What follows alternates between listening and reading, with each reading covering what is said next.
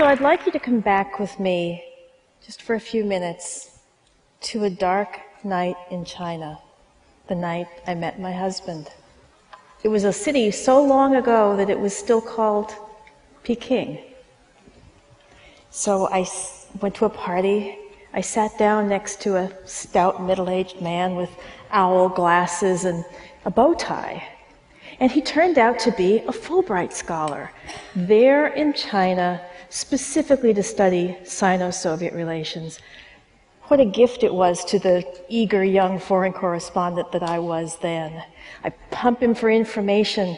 I'm mentally scribbling notes for the stories I plan to write. Talk to him for hours. Only months later, I discover who he really was. He was the China representative for the American Soybean Association. I don't understand. Soybeans? You told me you were a Fulbright scholar. Well, how long would you have talked to me if I told you were in soybeans? I said, you jerk. Only jerk wasn't the word I used. I said, you could have gotten me fired. And he said, let's get married. Travel the world and have lots of kids. So we did.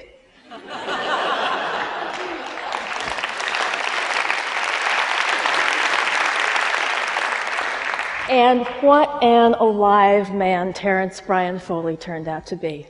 He was a Chinese scholar who later in his 60s got a PhD in Chinese history. He spoke 6 languages. He played 15 musical instruments. He was a licensed pilot. He had once been a San Francisco cable car operator. He was an expert in swine nutrition, dairy cattle, Dixieland jazz, film noir, and we did travel the country and the world. And we did have a lot of kids. We followed my job, and it seemed like there was nothing that we couldn't do. So when we found the cancer, it doesn't seem strange to us at all that without saying a word to each other, we believed that if we were smart enough and strong enough and brave enough, and we worked hard enough, we could keep him from dying ever. And for years, it seemed like we were succeeding. The surgeon emerged from the surgery. What did he say? He said what surgeons always say, we got it all. Then there was a setback when the pathologists looked at the kidney cancer closely. It turned out to be a rare, exceedingly aggressive type with a diagnosis that was almost universally fatal in several weeks at most. And yet, he did not die. Mysteriously, he lived on. He coached Little League for our son. He built a playhouse for our daughter. And meanwhile, I'm burying myself in the internet looking for specialists. I'm looking for a cure. So a year goes by before the cancer, as cancers do, reappears. And with it comes another death sentence, this time 9 months. So we try another treatment. Aggressive, nasty.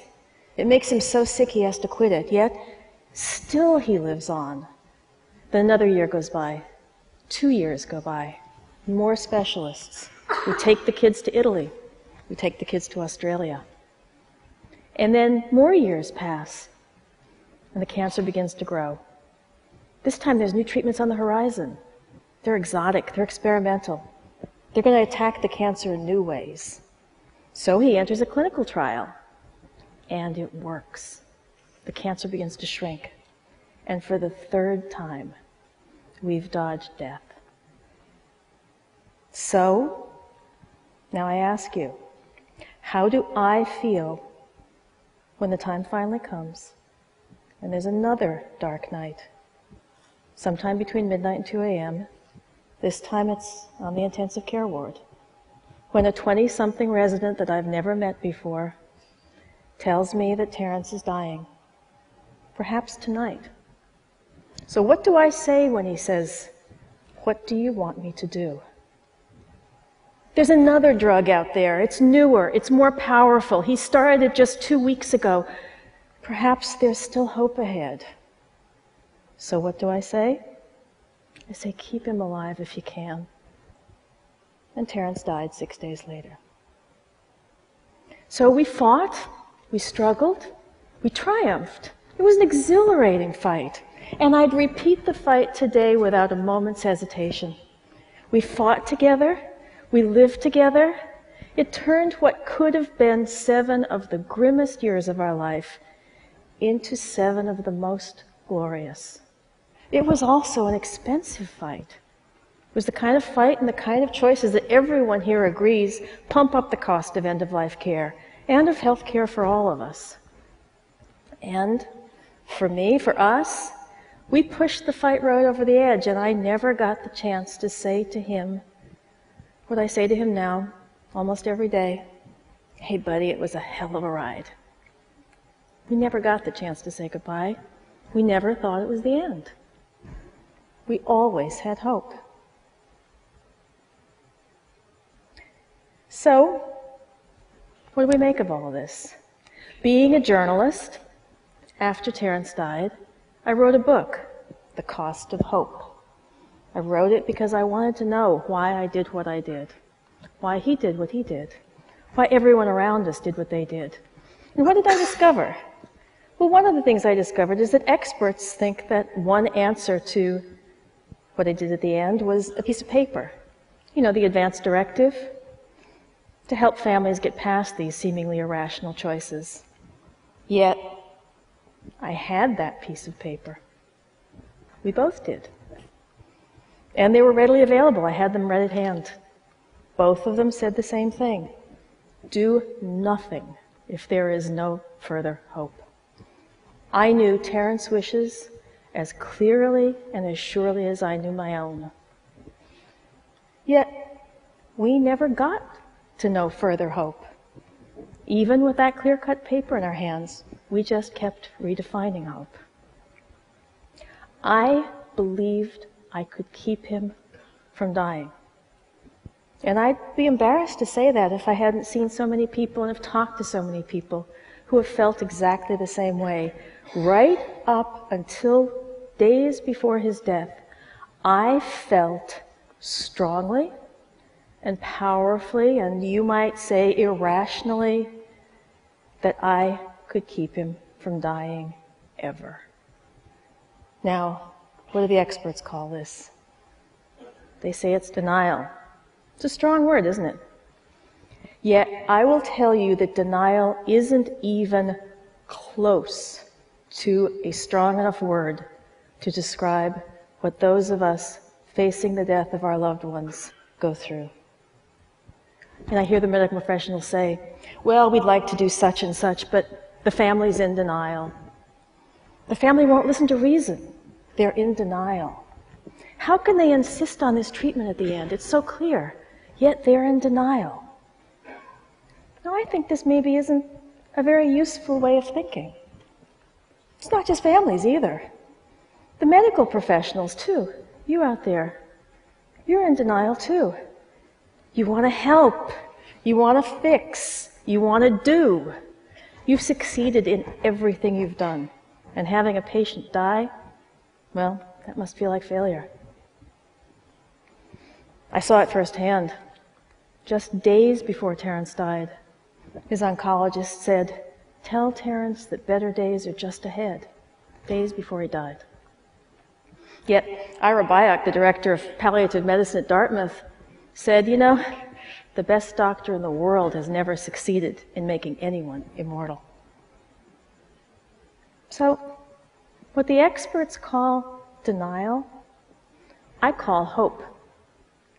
And I'd like to borrow a phrase from my friends in software design. You just redefine denial and hope, and it becomes a feature of being human. It's not a bug. It's a feature. So we need to think more constructively about this very common, very profound, and very powerful human emotion. It's part of the human condition, and yet our system and our thinking isn't built to accommodate it. So Terence told me a story on that long ago night, and I believed it. Maybe I wanted to believe it. And during Terence's illness, we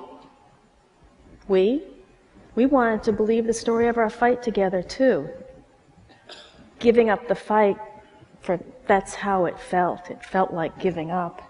Meant giving up not only his life, but also our story. Our story of us as fighters.